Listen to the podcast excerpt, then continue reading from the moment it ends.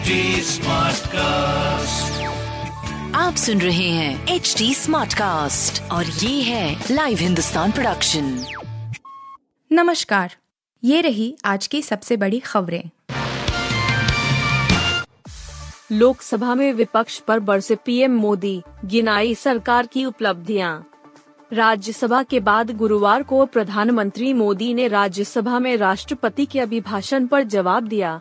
आज फिर उन्होंने अपने ही अंदाज में विपक्ष पर हमला बोला। पीएम मोदी ने कहा कि कल खड़गे जी शिकायत कर रहे थे कि पीएम नरेंद्र मोदी बार बार मेरे क्षेत्र में आ जाते हैं। मैं कहता हूं कि यह भी तो देखो कि कर्नाटक में एक करोड़ सत्तर लाख जनधन खाते खुले हैं, यहां तक कि उनके ही इलाके में आठ लाख से ज्यादा खाते खुले हैं।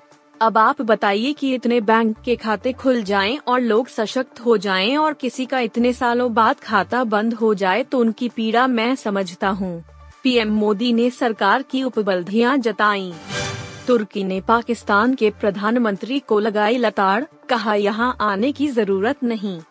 एक तरफ तुर्की ने भारत को सच्चा दोस्त बताया है तो वहीं कश्मीर मसले पर अक्सर जिस पाकिस्तान का वह साथ देता था, उसके पीएम शहबाज शरीफ को देश में आने से ही मना कर दिया है।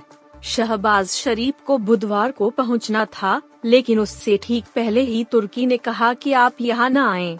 ऐन वक्त पर तुर्की से आई खबर के बाद शहबाज शरीफ को अपनी यात्रा रद्द करनी पड़ी। तुर्की ने शहबाज शरीफ से आग्रह किया कि वे उसके अंकारा शहर की यात्रा को टाल दें।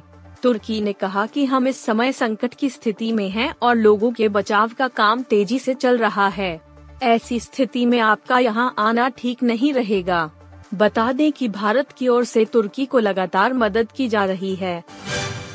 प्रधानमंत्री मोदी को औप का वास्ता दे, सपा नेता ने लिखी चिट्ठी, रामचरितमानस पर नई मांग।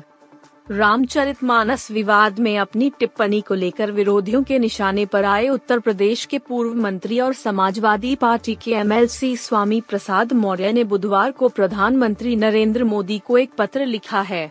चार पन्ने की इस चिट्ठी में मौर्य ने महाकाव्य के कुछ हिस्सों को संशोधित करने और प्रतिबंध लगाने की मांग की है। पीएम को लिखी अपनी चिट्ठी में मौर्य ने दावा किया है कि रामचरितमानस में महिलाओं और दलितों के लिए अपमानजनक चौपाइयां लिखी गई हैं, इसलिए उन्हें संशोधित और प्रतिबंधित किया जाए।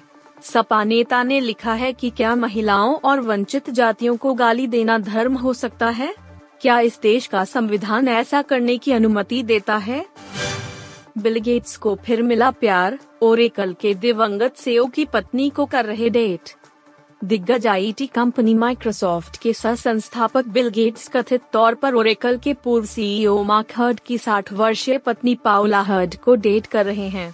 अगस्त दो हज़ार इक्कीस में मेलिंडा फ्रेंच गेट्स और बिल गेट्स का तलाक हो गया था। इस नवीन जोड़े को ऑस्ट्रेलियन ओपन में मेन सिंगल्स फाइनल का मैच एक साथ देखते हुए देखा गया है। इससे पहले भी कई खेल आयोजनों में दोनों को एक साथ देखा गया है। पाउला हर्ड की शादी तीस साल पहले सॉफ्टवेयर कंपनी ओरेकल के सीईओ रहे मार्क हर्ड से हुई थी, जिनकी दो हज़ार उन्नीस में मौत हो गई। पीपल डॉट कॉम के मुताबिक पाउला ने टेक्सस यूनिवर्सिटी से उन्नीस सौ चौरासी में बिजनेस एडमिनिस्ट्रेशन में स्नातक की डिग्री ली है। के जी एफ टू को मात देने के बाद बाहुबली टू अपॉस्ट्रफी से कितनी दूर है पठान? शाह रुख खान की पठान ने महज चौदह दिनों में ही चार सौ छियालीस दशमलव दो शून्य करोड़ का कलेक्शन कर लिया था। वहीं कोई मोई के अर्ली ट्रेंड्स के मुताबिक फिल्म पंद्रहवें दिन सिक्स एट करोड़ रुपए तक कमा सकती है। फिल्म को लेकर दर्शकों का क्रेज ऐसे देखने को मिल रहा है कि जहां कई बड़ी फिल्मों ने वीकेंड में भी फाइव टेन करोड़ नहीं कमाए तो वहीं पठान वीकडेज में भी इतनी कमाई कर रही है। वहीं उम्मीद है कि फिल्म वीकेंड में एक बार फिर दो डिजिट में कमाई करेगी। आप सुन रहे थे हिंदुस्तान का डेली न्यूज रैप, जो एचटी स्मार्टकास्ट की एक बीटा संस्करण का हिस्सा है। आप हमें फेसबुक, ट्विटर और इंस्टाग्राम पे एट एचटी स्मार्टकास्ट या podcast at Hindustan Times dot com पर ईमेल के द्वारा सुझाव दे सकते हैं।